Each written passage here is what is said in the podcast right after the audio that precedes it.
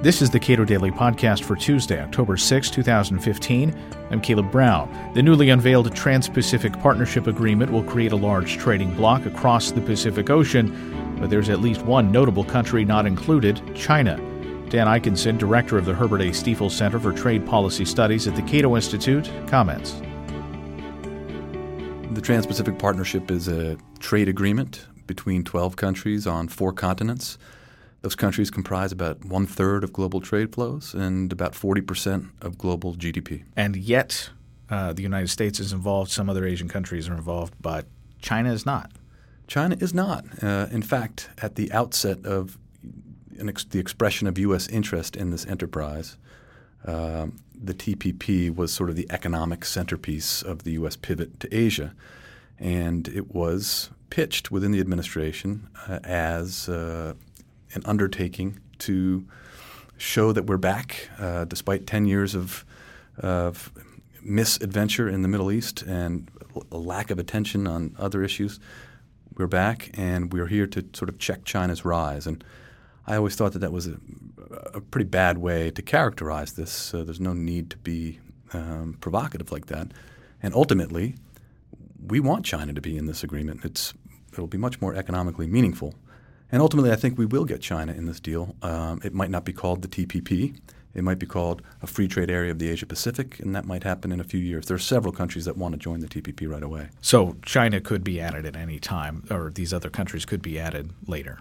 Yeah, they could be added later. Uh, China is probably a few years away at least. Um, there are a lot of laws and regulations that will need to be sort of revamped to um, bring up standards, regulatory standards, and um, – environmental laws and labor laws and things like that.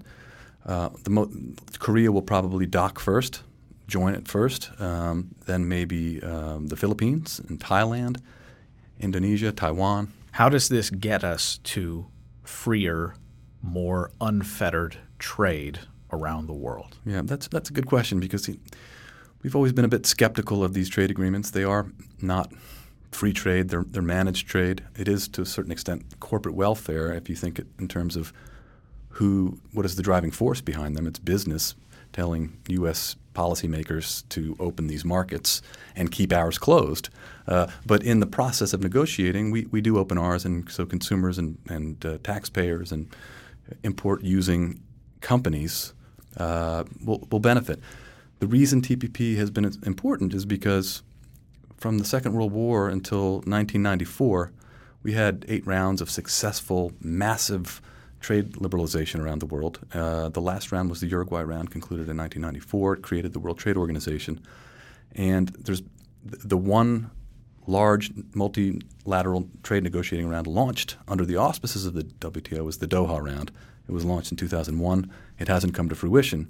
So that avenue for trade liberalization ha- has basically died. It's really close to impossible to negotiate with one hundred sixty countries to reduce these trade barriers. So the T P P sort of uh, emerged as a substitute, as an alternative. Let's get countries that are more likely to be able to uh, come to an agreement more quickly, develop some best practices, and see whether or not uh, these best practices can be adopted ultimately by the W T O. In terms of the nuts and bolts of it for uh, import-using businesses, domestic American consumers, U S exporters, what's the upside? Well, w- right now there are lots of barriers that are still in place. There are still tariffs. There are um, rules that make it more difficult for foreign companies to set up shop in um, in Malaysia, for example.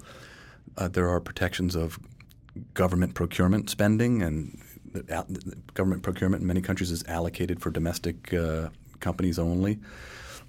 So this will enable businesses to produce um, um, to, to greater economies of scale, reduce unit costs, pass on better prices to consumers around the world. Um, you know, barriers, you know, impede with uh, these transactions, and they raise the cost of them. So if we have agreements that reduce those barriers, it stands to reason that we will benefit. I mean, you see a lot of economic analysis that attach numbers to to these uh, these agreements. This will create, you know, two hundred billion dollars of extra G D P per year. I, I just don't attach a whole lot of uh, uh, credence to those numbers. They're, they're ballpark estimates, and it depends on, on, on the, the actual numbers. Um, but this is a step toward economic liberalization. And even if it doesn't contribute to G D P per se, lowering prices uh, is a is a useful thing that may not contribute to G D P. That, that, that's right.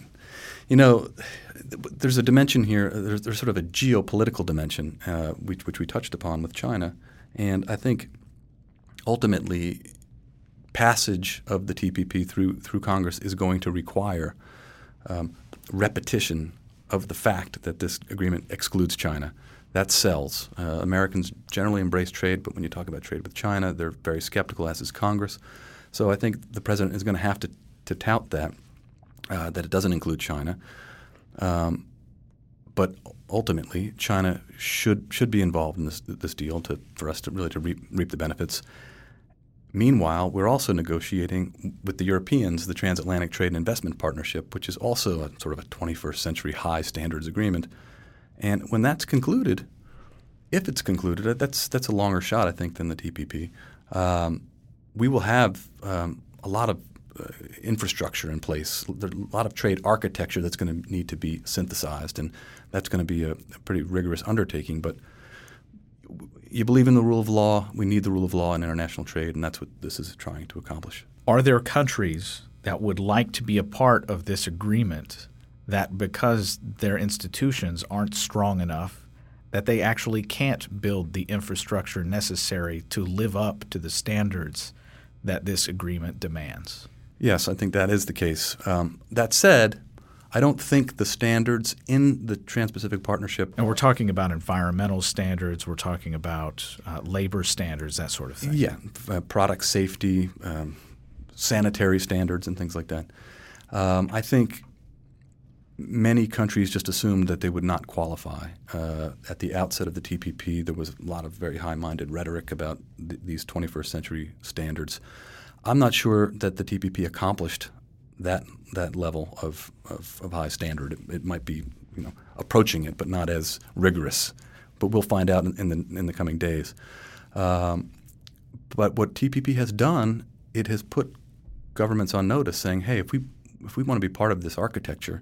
If we want to be able to compete effectively to attract investment, um, we need to, you know, upgrade our environment, not not the environment in the green sense, but our, our policy environment, our regulatory environment.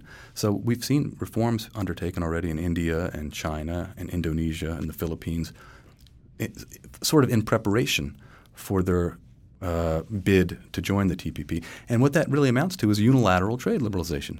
These are countries doing what's in their best interest, uh, and that that's almost good enough. They're they're improving their standards right now.